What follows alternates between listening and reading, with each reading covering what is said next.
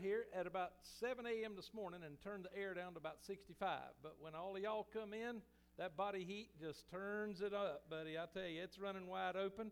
This is exactly why we're building a new facility. Well, part of the reason, but we are under construction. Praise the Lord. They're still digging and still getting ready to build, and we're we're making it happen. So, uh, anyways, I am I am super uh, glad that we are.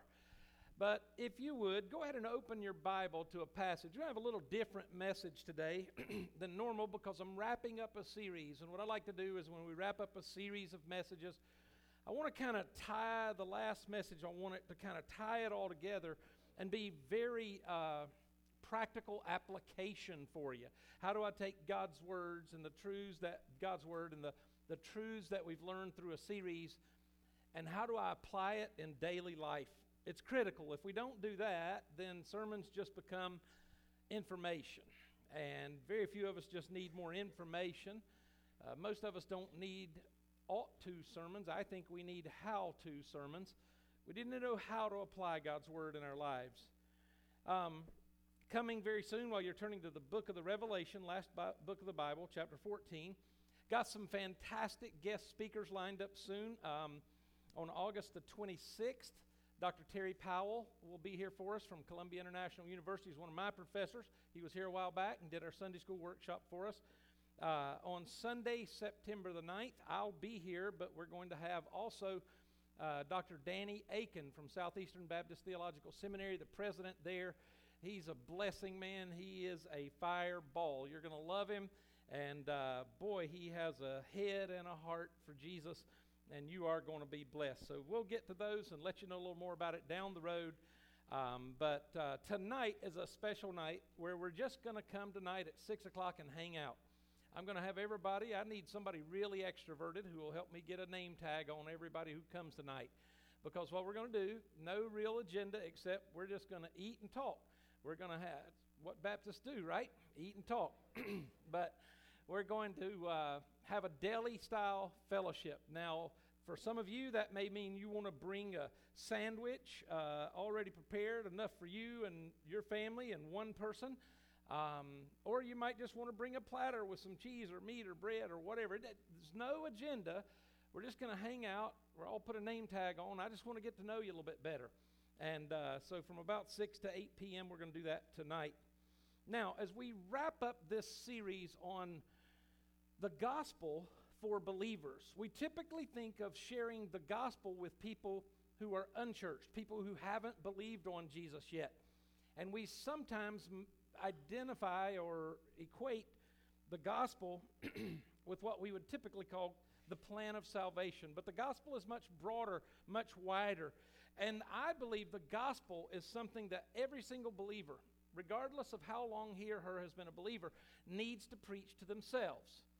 I need to be reminded constantly, and I need to remind me because I can't depend on the world to remind me. I can't depend on my job to remind me or my problems in life to remind me, but I need to be reminded every day that I was lost, that I was hopeless, that I had no chance of heaven, and uh, that I was condemned. And then Jesus came, and Jesus made a way for me, Jack Homesley, to get back to the Father to be in a right relationship with God, to have all of my sins forgiven. Uh, I didn't have to do anything, I didn't have to earn that. In fact, I couldn't earn it. But by grace, He saved me. That helps me to get through the problems that life give to me. Now, that life gives to me. Now, life gets really tough at times. Would you agree with that? And I don't mean a little bit tough. I'm talking about when life gets to the point that you and I are questioning whether life is even worth living. You ever been there? Some of you have, a lot of you have, but some of you wouldn't admit it, some of you do. It's okay. Life just gets hard. I believe it gets that way for all of us at one point or another. I want you to listen to this stable, to, the, to this story. It's, it's a case history. I think it'll, it'll illustrate what I'm talking about. Case history, true. Not from my counsel, but from another person. As I looked across the table at her, I could still see the pain in her eyes. She had been rejected years ago, but the hurt was still fresh. Linda had grown up in a Christian family and had harbored dreams of working with young children, showing them the love of Jesus Christ. Early, she met a young man at a Christian youth camp, and they were married. He was going to be a lawyer, but he could have been a pastor. That's how people felt about him. When they both walked down the aisle, it would be the beginning of a great life together. But Linda's dreams were shattered only a few years into the marriage. She was pregnant with their third child when her husband announced that he was walking out on her, leaving the marriage. He was in love with someone else, another man. When I look at her to this day, what I see is a survivor, a woman who has been through life's worst trials. Abandoned by her husband, Linda had to work two jobs to support those children. She saw two of her children then get involved in extreme drug and alcohol abuse. And then three years ago, she nearly died from a quadruple bypass. When I first heard her story, my thought was, that's really unfair. All she wanted to do and all she was trying to do was to have a good Christian family. But instead, somehow, she had to struggle every day just to barely survive. Now, be honest. How does that story make you feel? Let me ask you a question. Be truthful, be honest. You don't have to answer it out loud, but really be honest. God can handle it. do you sometimes feel that God has been unfair with you? I do. I felt that way. All you've tried to do was do what was right, and you're trying to live for Him, and you're trying to get a few ducks in a row, and then right when you do, something else crashes down, and then right when that crashes down, something else crashes down, and somebody else wrongs you. Do you sometimes feel and wonder, honestly, in your quiet moments, maybe some not so quiet moments, do you sometimes feel that God shortchanged you? We'd all have to confess, wouldn't we? If we were open and honest, that at times it feels that way. Times that life will just throw such curveballs at you and such pain and tragedy. I've felt that way for people. I've seen them have one child who gets sick and another child gets sick and another child, and then the mom or the dad gets sick and die. And I'm going, God, what in the world are you doing? Like, God, this just doesn't make sense. Some of it seems incredibly, incredibly unfair at times. And and the tough thing is, a lot of times we don't get the answers in this life, do we? Now, as we wrap up this series on the gospel for believers, I want to show you one of the real secrets, one of the real keys to overcoming the deep, painful incidences and struggles of life because every single one of you, every single one of us, without exception, will face a time when life will seem unfair and extremely unfair, and God will seem extremely silent. And in those times, what happens is you enter into a time when the enemy will attack you with all the ferocity he can to try to discourage you, to dishearten you, to weaken your faith, and to cause you to doubt God and abandon the mission of God. And all out of assault on our faith now, in order to understand the solution that, that we've been talking about, which is preaching the gospel to yourself, we first have to understand a bit of the process of why we respond the way we do to tragedy and to trouble and crisis situations. So, I'm going to spend a few minutes doing this, okay? First, I'm going to lay some groundwork, and then I'm just going to give you some very quick application, and we'll be done. But here's the process of how discouragement works in the life of a, of a believer and, frankly, unbelievers. But here's how the process works apart from the power of Christ. And so, what I'm going to do is go ahead and get our uh, PowerPoint guide. Go ahead and pull up. There you go. First of all, every single one of us has in our heart, in our mind, if you will, some very deep seated beliefs. Uh, some of them are true, some of them are false. Most of them are false. We learn these beliefs usually about who we are and who God is very early in our lives, usually around ages six, seven, or eight. These thoughts about who we are, about our worth, about do we matter? Am I going to be successful or am I smart or am I stupid or am I beautiful or am I ugly? We, we start forming these in our mind very, very early, deep, ingrained beliefs. And uh, we come up with some false beliefs. Unless you were raised by perfect parents, unless you were raised in a perfect environment, that doesn't exist. You're going to get about four false beliefs in your mind. They won't be phrased exactly like this, but listen and see if you can identify them as I do. Number one, I must meet certain standards in order to feel good about myself. I mean, we notice that, don't we? We go out in life, and if we do something and we do it really, really well, even as a little kid, there's a great amount of pleasure and reward that comes with that, and that makes us feel good. It makes us feel validated. I must meet certain standards to feel good about myself and to accept myself. Another false belief that most of us grow up with is this one I must have the approval of others, certain other people, in order to accept myself. Uh, imagine, and all of us could probably think back to a time in our life, very young, when we just made maybe a childish mistake and a really important person criticized us. I can still remember doing something one time when I was a kid and my father looking at me and saying, You are so stupid. And to this day, that's what I struggle with. Deep down, if I could look into a mirror and it would show my soul, and I could put away everything I've learned in Christ, and you said, Jack, who are you? Who are you at your core? You know what I'd say? I'd say, I'm a really dumb guy. I rarely get anything right, and I don't know why anybody would come listen to me preach. It's false belief, but it's ingrained. And every time I mess up, it pops right to the top like a cork. Another false belief that we sometimes get very early in our life is this those who fail are unworthy of love and they deserve to be punished.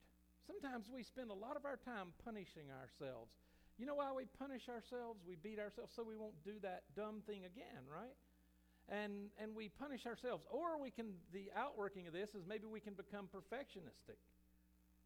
And we put those perfectionistic demands on everybody around. Now, perfectionists are great people to have working for you. They're just lousy people to work for, right? So to me, I mean, it isn't. Now, I'm not talking about just something having to be done right. I'm, i mean something just having to be done perfect. And so those who fail are unworthy of love. Another one, these all lead and build on one another, but another one is this, and it's the fourth final one that I'll just cover quickly. I am who I am. I cannot change. This is hopeless. I mean, eventually you get told enough negative stuff for a long time and enough critical stuff for enough time, and you just eventually think, you know, this is who I am. You don't, now you don't say, I did something dumb. You say, I am dumb. You don't say, I did something ugly. You say, I am ugly. And it becomes your identity. And, and so we all have them. We've all, unless we had perfect that pictures your head, that circle. You have them, I have them. Certain core beliefs, in honesty, we struggle with them, and they bite us more often than we realize. Go to the next slide.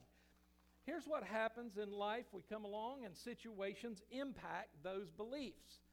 Let's say that uh, for me, the belief is that I'm dumb and a situation impacts it. Let's say I just make a statement I don't know something, uh, I wasn't paying attention, and I say something, and somebody rolls their eyes in an important meeting, or somebody cuts it down, my remark, or says, Homesley, really? You came up with that? Instantly, my dad's voice will say inside of my head, You dummy. Because here's what happens the situations impact those beliefs. And just, now listen to me, just like that those beliefs, those deep seated false beliefs produce, go to the next slide. They produce a thought. I mean, it happens just like this. You have these deep seated beliefs, and somehow a situation impacts that, and immediately those beliefs will spin out a thought. For me, it would be, you stupid idiot. Why did you open your mouth? You're so dumb. I mean, that will just happen so quick, and that thought will just be produced. Now, beliefs produce thoughts, and guess what thoughts produce? Go to our next slide. Thoughts produce emotions. Uh, if I think a stupid thought, uh, if I have that thought, you know, boy, that was a stupid thing you just did. You're so dumb. How will I begin to feel? Sad, depressed, upset with myself. I, I'll begin to feel sad. And uh, understand this thoughts always produce emotions. When we have thoughts in our mind, uh, you know, if you ask somebody, why are you so sad?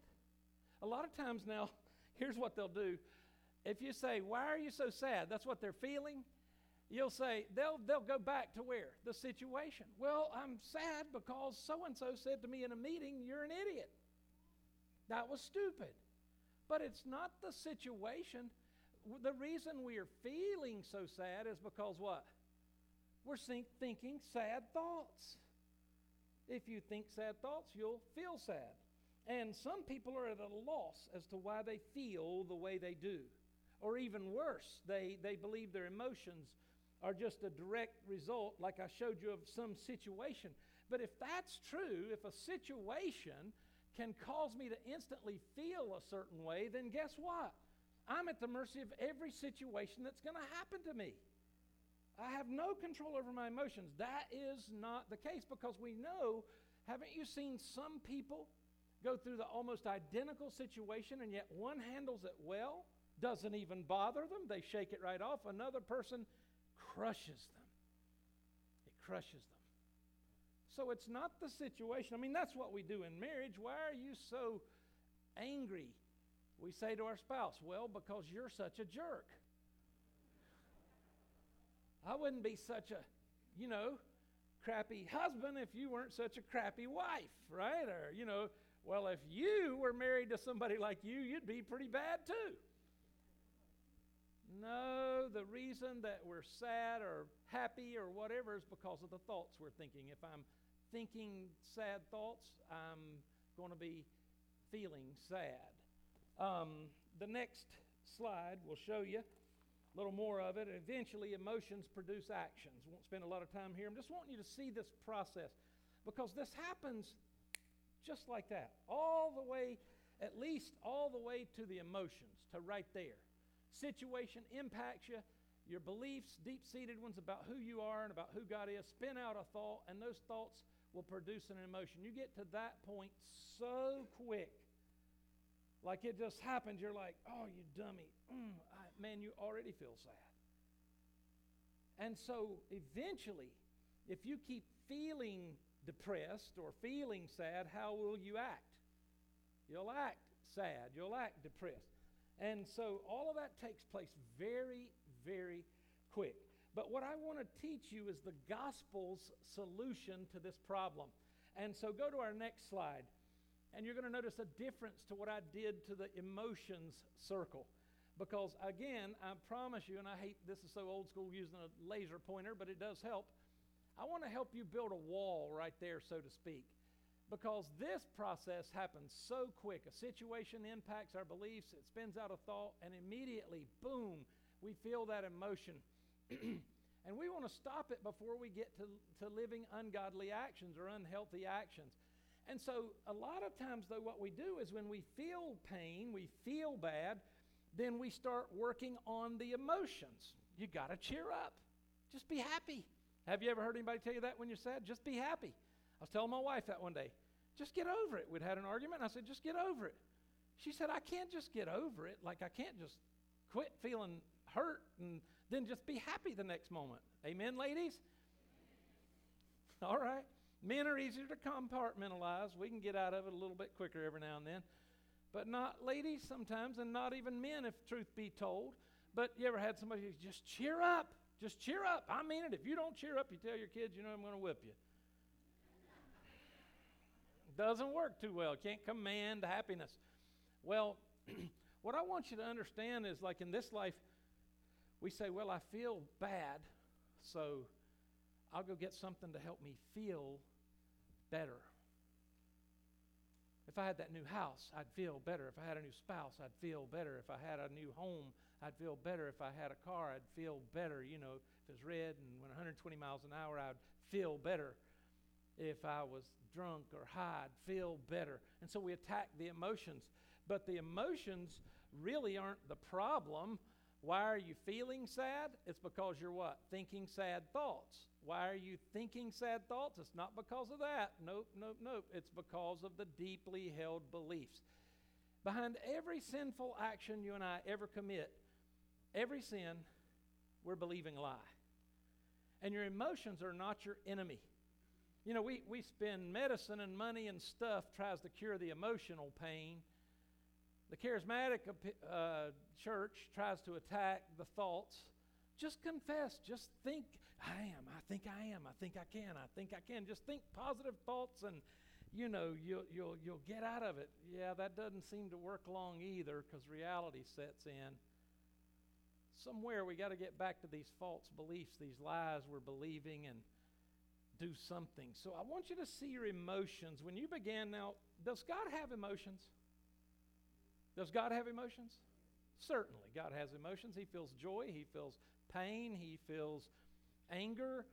Is God ever overwhelmed by His emotions and overcome? No, He's never overcome by His emotions.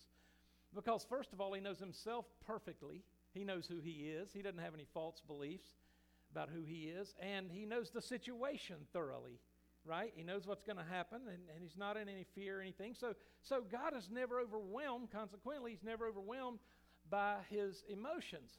Um, so I'm not saying get rid of your emotions. Here's what I want to say learn that your emotions are your friends. As you go through daily life, it's okay if you feel a little sadness. It's okay if you feel even a decent measure, a good measure of, of uh, grief or things like that. It is not okay for you and I to be overwhelmed and controlled by those emotions for a long period of times because eventually that will result in what? Poor actions. Now, God gave us our emotions as a warning system. I was a mechanic for years, so I, I like to think of them as a what your emotions are telling you, if you're feeling overly sad for an extended period of time, then you've been thinking the wrong thoughts for a long period of time. And why are you thinking those thoughts? It's telling you you are believing a lie. I believe that your emotions are what I would call a God given deception detection device. They're God's way, just like a fever would tell you physiologically you got something in you that's wrong and you need to deal with that. Your emotions will tell you you're believing something in your mind, you're believing it, and you're thinking about it too much, and you're dwelling on it too much. I kind of like, as I said, I was a mechanic, the idea of an oil light on the dash. Now, we always call them idiot lights because typically when the light comes on, your engine's trash anyway. But let's say you're driving down the road in your car, and all of a sudden the oil light, the oil warning light comes on. It's indicating a problem, isn't it? Liken it to your emotions. Now, there's a lot of ways that you can deal with that red glowing light that's just blinding you in the face. You could uh, deal with it the way we deal with a lot of our emotions. You could deal with it by force. You could reach into the back seat if you had one, get a hammer out, and break that red light out. Problem solved, right? Mm-mm. No, no, no. No, no, no. Because the problem is there's lack of oil in the engine. And uh, but do we ever deal with our emotions that way? Force? I mean, you chew on me long enough, I'll chew you back, right? All right? I'll tell you another way you could do it. You could reach into that same back seat. You have all this handy stuff in your back seat. It's amazing.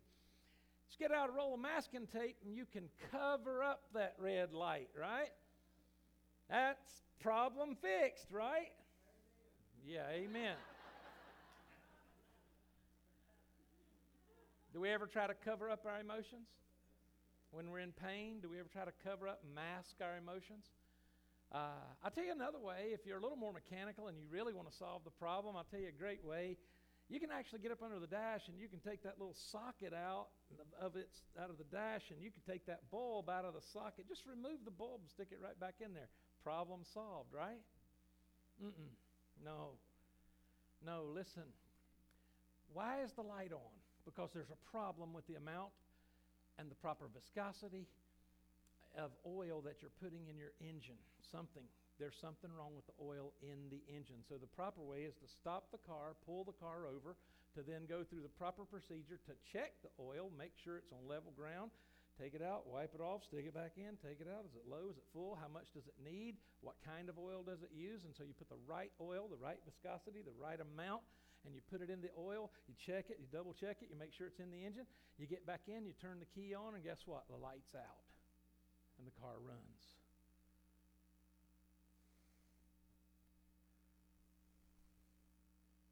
You don't want to cover up your emotions, they're your friend. You don't want to use force and yell at people and scream at them and curse at them and try to get rid of your thoughts and your depression. You don't want to, your anger. You're, you're, you do not want to just deaden your emotions because if you're being overwhelmed by your emotions, that's God's warning light trying to tell you, hey, hey, you're believing a lie. Here's the problem you're believing a lie. And so I want to teach you this very quickly. We'll go to the next slide. Gets more and more confusing. You should have been the one trying to draw these. Let me just stand here. All right, so we talked about it, right? You've got beliefs. going back to the original thing. Situation impacts you. Whatever you believe about yourself or God, whatever lie, if it's a lie, you'll get a, a lie for a thought and you'll get a lie for emotions. And if you keep on, you'll wind up with terrible actions that are destructive, right? I can't stop this. I don't know how to deal with this. I'm just never going to make it past this. I'm stuck. It's never. And you wind up in that, that those false beliefs. I cannot change. This is the way it's always going to be. It's hopeless. No, it's not. No, it's not. Why are you acting the way you act? Because you're feeling the way you feel. Why are you feeling the way you feel? Because of the thoughts you're thinking. Why are you thinking the wrong thoughts all the time? Because you've got some wrong beliefs about the situation. So, when your emotions clue you in, the next time you begin to think, I am just getting overwhelmed, I can't get past this, what you need to do is say, Oh, that's my oil light going off. That's what Jack talked to me about. And you know what? I'm not going to blame it on my husband. He may be a jerk, but he can't control me. She may be a pain, but I can't be at every person's mercy out here who is a pain. So you trace it back to the truth or to the lie that you're believing. So you detect it by your emotions, you reject it. You say, In the name of Jesus Christ, I reject that belief that I'm worthless. I reject the belief that this will never change. In the name of Jesus Christ, God, you have told me that I am more than a conqueror through him who first loved me. So you, you detect it, you go back to the belief, and you reject it. You see it? And then you replace it with gospel truth. When you get gospel truth in your mind, you say, you know what? No weapon formed against me shall ever prosper. I am a child of the King. I was on my way to hell, and Jesus saved me. Jesus rescued me. And things may never be right in this life, but they will be right in the next. And I'm going to rule and reign with Jesus. You know what you're going to be? A hundred years from now, if you know Jesus. Do you know Jesus as your Savior? If, you're, if you know Jesus, you know what you're going to be doing a hundred years from now? You're going to be ruling and reigning with Jesus. You know, if you were born the next king or queen of England, somewhere along the line, you would pick it up. and You would say, It doesn't really matter if I'm not the best looking guy or girl in the world. Uh, doesn't really matter. I'm going to be the next king of England. If you didn't hit all your potty marks on time, if it's all right, you don't understand. I'm going to be the next king of England. If you weren't the most graceful or beautiful person, it doesn't matter. See, I'm somebody. Let me tell you something. If you know Jesus Christ, you're somebody. You're somebody. You don't have to try to be somebody. You're somebody. Not based on who you are and what you've done and your accomplishments, your ability to be approved or disapproved. It's based on His and what He has done for you, the gospel. And, and so, so, listen, whoever it is you would like to become in this life, it's less than who you already are. You're somebody. You're somebody. You're going to rule and reign with Jesus. And if you know Him truly as your Savior, nothing can stop that. And so you learn to detect it when your emotions are overwhelming you. You say, Hey, I am believing a lie. Here's what the gospel says about that. And as you begin to think about, I can do all things through Christ who strengtheneth me, as you begin to think about if you've lost a loved one and you're overwhelmed with grief, you begin to think not that that person has died, you begin to think they are alive. They are with Christ. Because he lives, they shall live also. They are whole and they are new and they are with him. And I tell you what it'll do it'll produce godly thoughts and godly thoughts will lead to godly emotions, and godly emotions will eventually lead you to godly actions. Now, that is the application of the whole series of messages. That's the application of the whole series of the messages. And here's how those truths kick in. The more, though, I am absorbed in God's Word and I know God's Word and what it says about me as a believer, the more I understand about the gospel, the more truth I'll have to replace those lies when I realize that I'm being overwhelmed. You got it? And the more I am obsessed in what I have through Christ, that all my sins have been forgiven, that I'll never come, there's therefore now no condemnation for those who are in Christ Jesus that I'm fully and freely forgiven, that apart from any failures or any successes that I could ever have, I get to go to heaven and be with Him. The more absorbed I am in the gospel, the more grateful I can become in the midst of my circumstances, whatever they may be. If I were to take this glass and view it as the water, as God's blessings in my life, right? I could focus on the half of the cup that seems to be empty. I could negatively focus on all the things I don't have and what I've lost and what I everybody else has, but I don't but that no. Or I could positively focus on the half of the cup that that I do have, and that's better. But the, when I think about the gospel, listen, it, it cultivates within me a richer gratitude than either of those approaches. If I preach the gospel to myself, I'm reminded, now listen, that what I actually deserve from God is a completely full cup. But hear me, what I deserve is a cup that is full of the raging judgment of a holy and righteous God against me for all eternity if it were not for Jesus. A couple of verses to remind us. And I told you this is non typical. Typically, I'll go into the scripture and explain it, but go to the next verse of scripture. I want you to remind yourself today, I want to remind you what you deserve and what I deserve outside of Christ. We don't get it, but this is what we deserve. In the book of the Revelation, uh, it's describing what people will face when they face the judgment of God. Then a third angel, angel followed them, saying with a loud voice, If anyone worships the beast and his image, that is people who would be lost, and they receive his mark in his forehead or on his hand, go ahead and go to the next one. He himself shall also drink of the wine of the wrath of God, which is poured out full strength into the cup of his indignation that person shall be tormented with fire and brimstone in the presence of the holy angels in the presence of the Lamb, and the smoke of their torment ascends forever and ever, and they have no rest day or night who worship the beast in his image and whoever receives the mark of his name. That's a mention of the full cup, what we really deserve, the wrath of an infinitely holy God being poured out in the future on all mankind. Go to the next verse.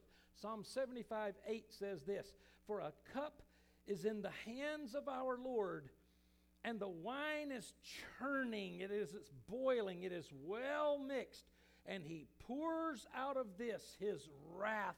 Surely all the wicked of the earth must drain and drink down to last drop.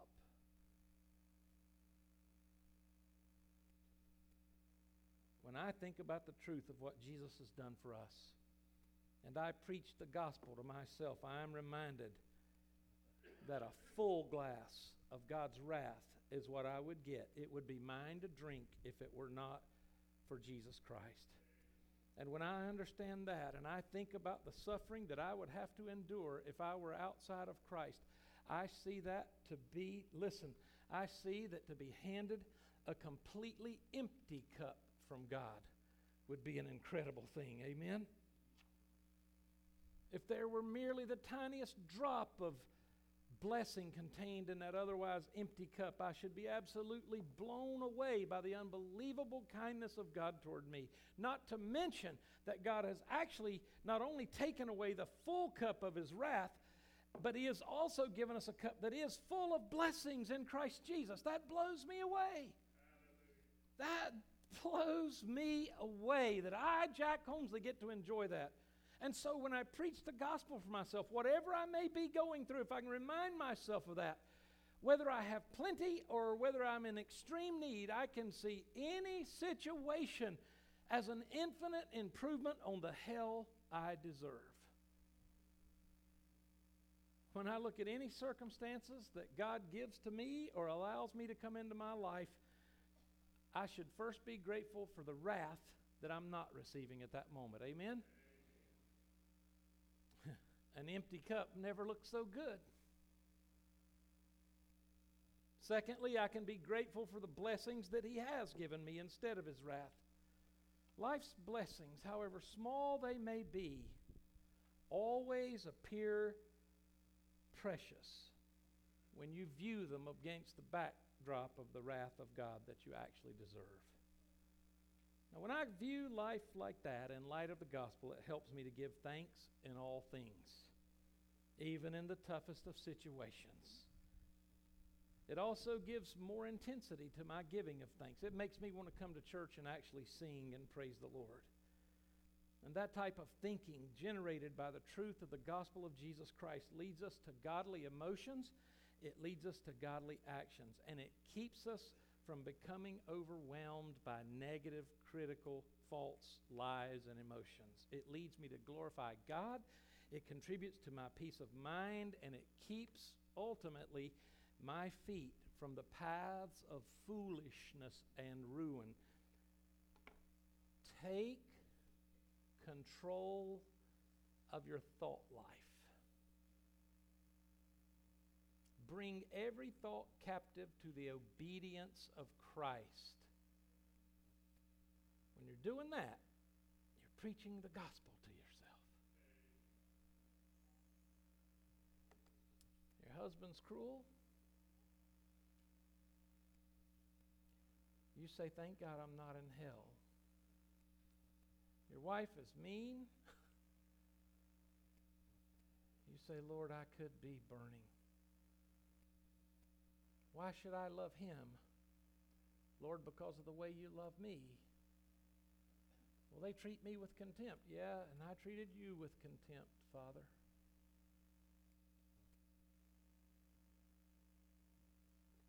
That's the application of every message we've preached The slow down, to control our thoughts, to remind ourselves of the gospel, and then to go out in the strength of the Word of God and the Spirit of God enabling us and live victorious lives.